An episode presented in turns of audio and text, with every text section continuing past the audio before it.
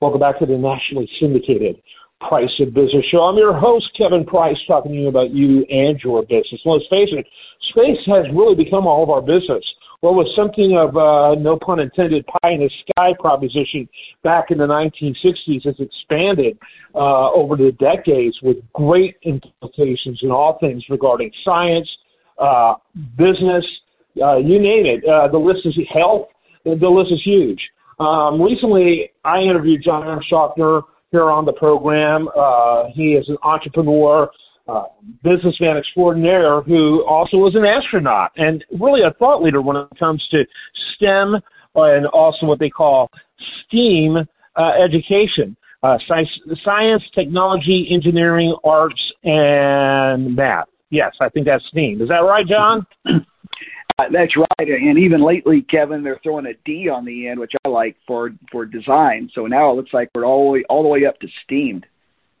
There you go, to STEAM, which is what I am often these days when I watch the news. I'm STEAM, but no, you guys are using it in a good way. I like that, John. Let's talk a little bit about first of all your story, your business, and what led you to going out of this world to outer space. Talk about that. Yeah, oh, thanks, and it's great to be back on with you, Kevin. Thank you. Well, space led me to space. I fell in love with space when I was 8 years old during the Gemini missions. We just loved to follow the astronauts. You know, space was such a big thing then, and it's back with us today, even bigger in many ways because now private people and commercial entities can actually go to space. You can actually design and request a space mission today. It's so exciting today.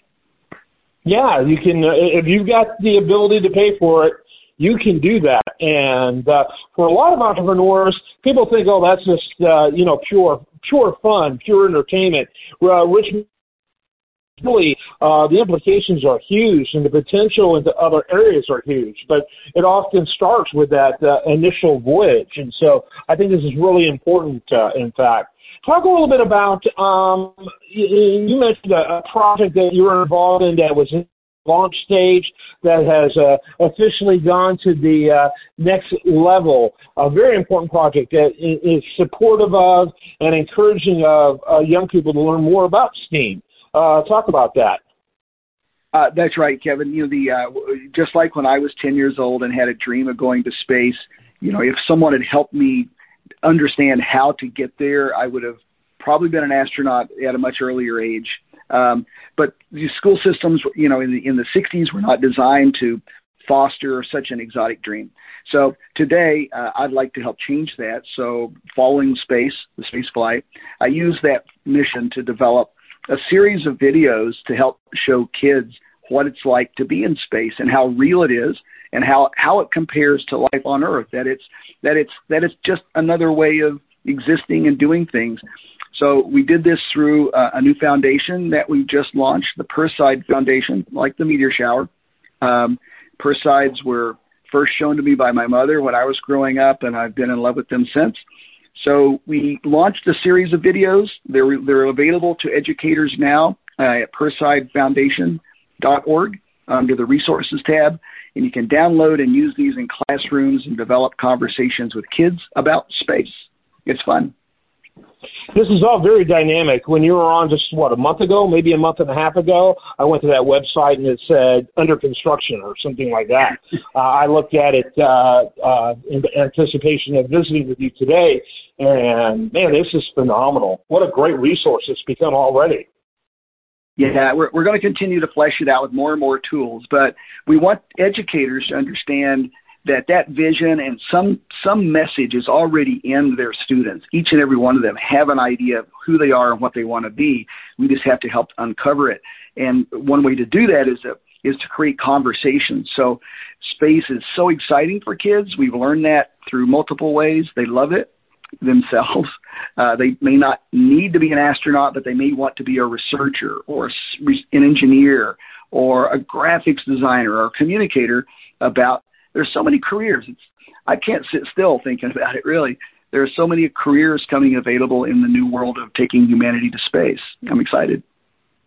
Yeah, absolutely. Talk about the videos that you have. I love them. They're engaging. They capture the attention, and they're designed in such a way. I've only had a chance to look at a couple. I certainly will explore them all. They look like they're made for elementary age, maybe up through middle school kids. I could be wrong on that. But they're the kind that looks like that kids are going to have a blast with them, and if they're not careful, they might learn something. Well, yeah.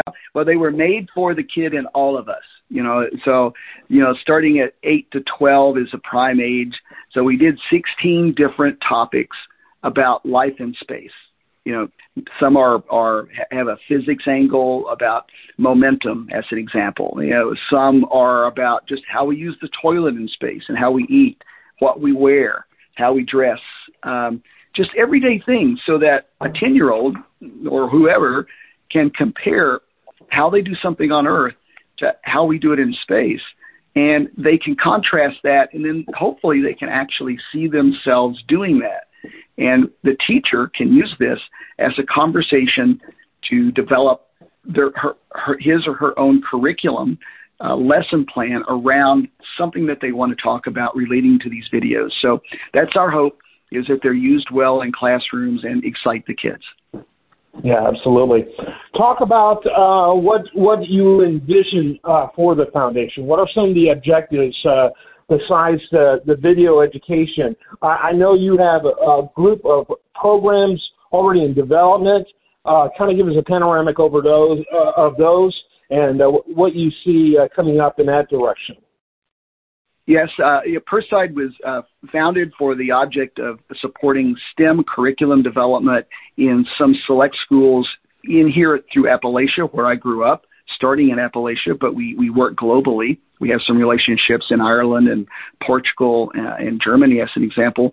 But we are fostering the development of the curriculum, helping the teachers understand how to apply this.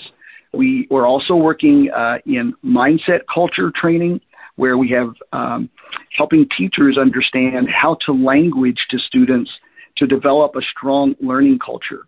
You know, Kevin, in many ways, it doesn't matter what the curriculum is. It matters how we teach the curriculum.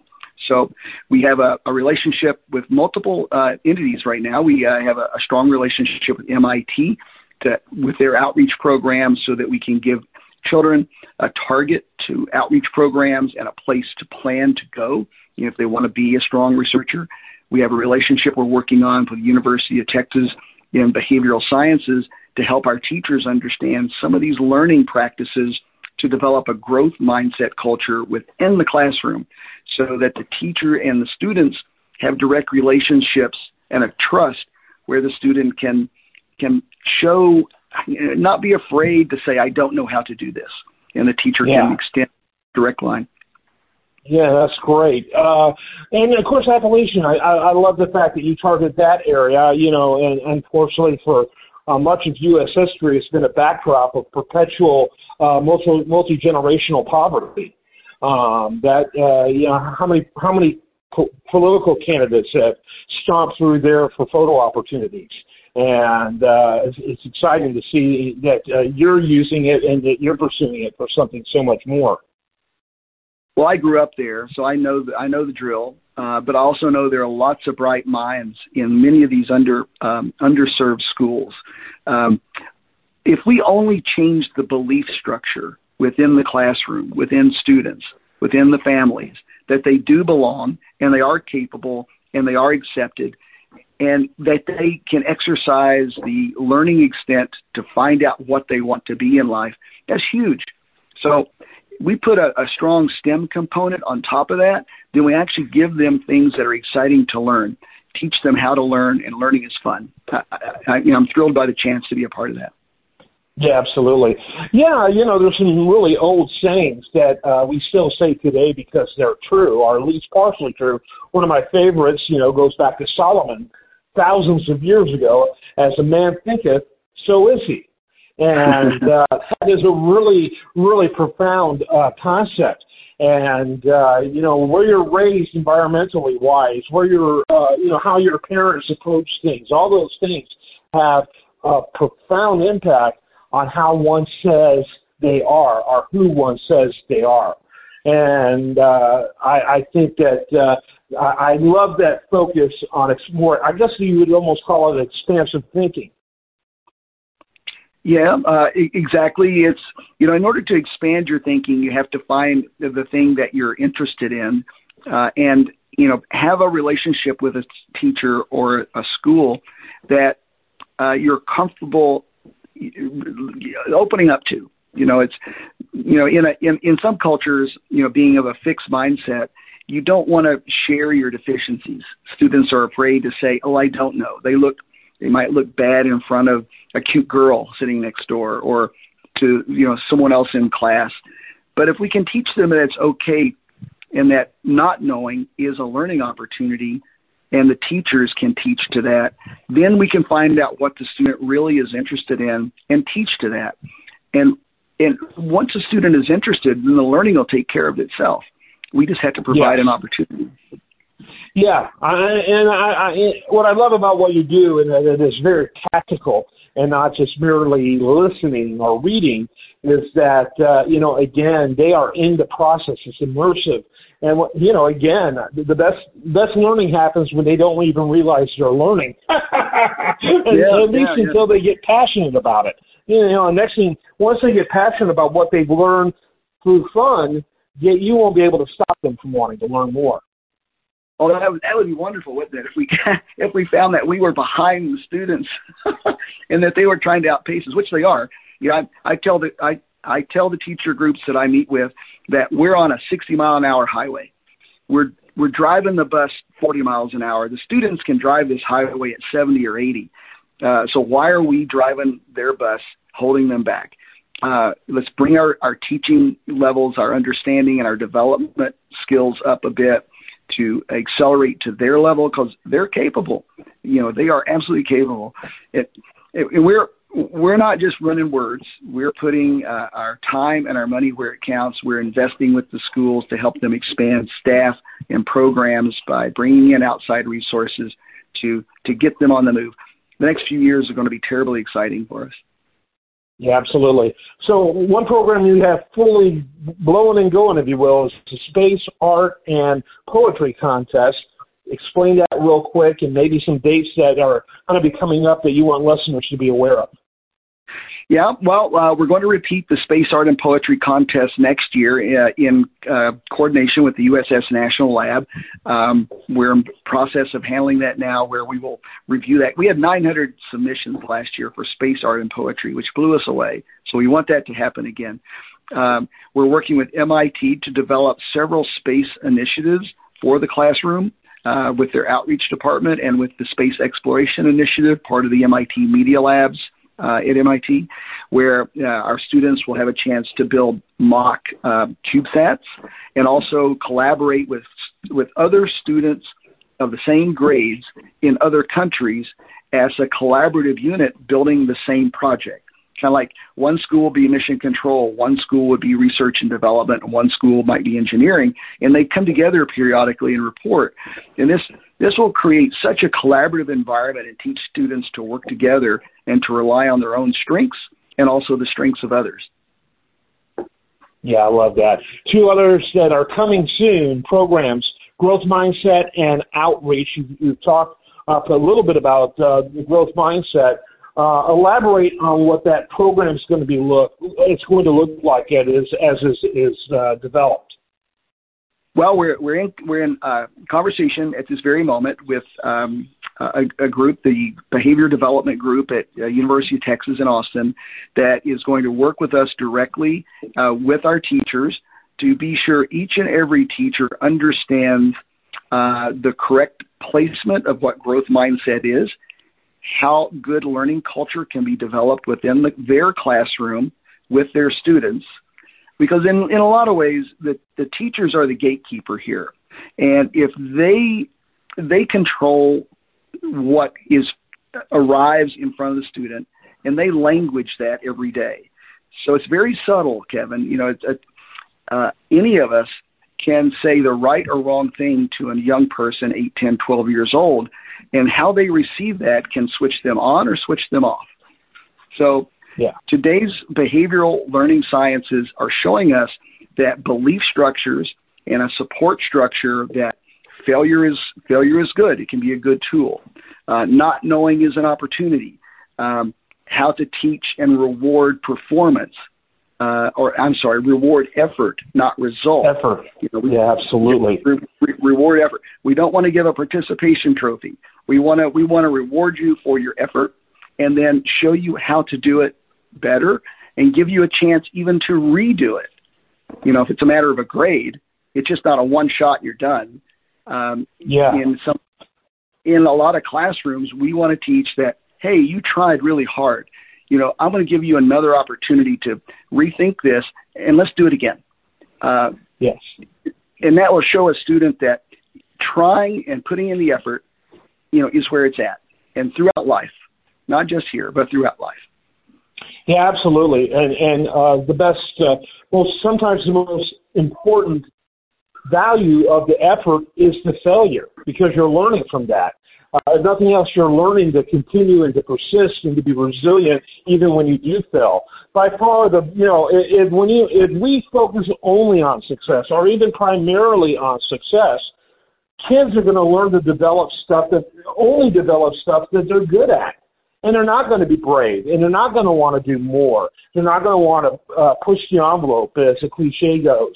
And that's a tragedy. Instead, the focus should heavily, great teachers, great parenting should be heavily on the effort and really focus on how gargantuan the task was. And even though it crashed and burned, you did it. You tried, and that is so estimable. And that seems to be a little bit of a hard sell in our current culture, but I think that's the direction we should go. It is. One of the things we've learned here recently through these studies is that some of the worst things you can tell a student is, wow, you're really smart. Man, you are really good at this. We in the past, we thought we were encouraging them. But what we're telling them when we say those things is that's a good thing that you are that way. And they take that on, and they tend to want to protect that. And their first mechanism to protect that image of themselves in front of everyone is to not dare do anything that might take that away. So yes, sir. Immediately they stop taking chances, and that's where the learning will stop. And that's called a fixed mindset. They just want to hide in that bubble of perception that they are great, they are smart, and they won't take a chance for any reason that might make them look different than that. So we've got to remove that. And the teachers are the key in the classroom. That's why we want to develop a growth mindset learning culture in the school. That's our big effort now. Yep, and so as we begin to, again, wrapping it up really quick now, talk real quickly, final thoughts on your outreach efforts. What's that going to look like? Well, with the great help of institutes like MIT and the USS National Labs, they're giving us programs that we can take students and go visit their sites, see their programs, participate with them in some of their programs. MIT has offered that our students can actually engage with some of their classroom activities at the MIT level and act as followers and replicators of some of the actions that their grad students are undertaking, so they can mimic those and participate in parallel.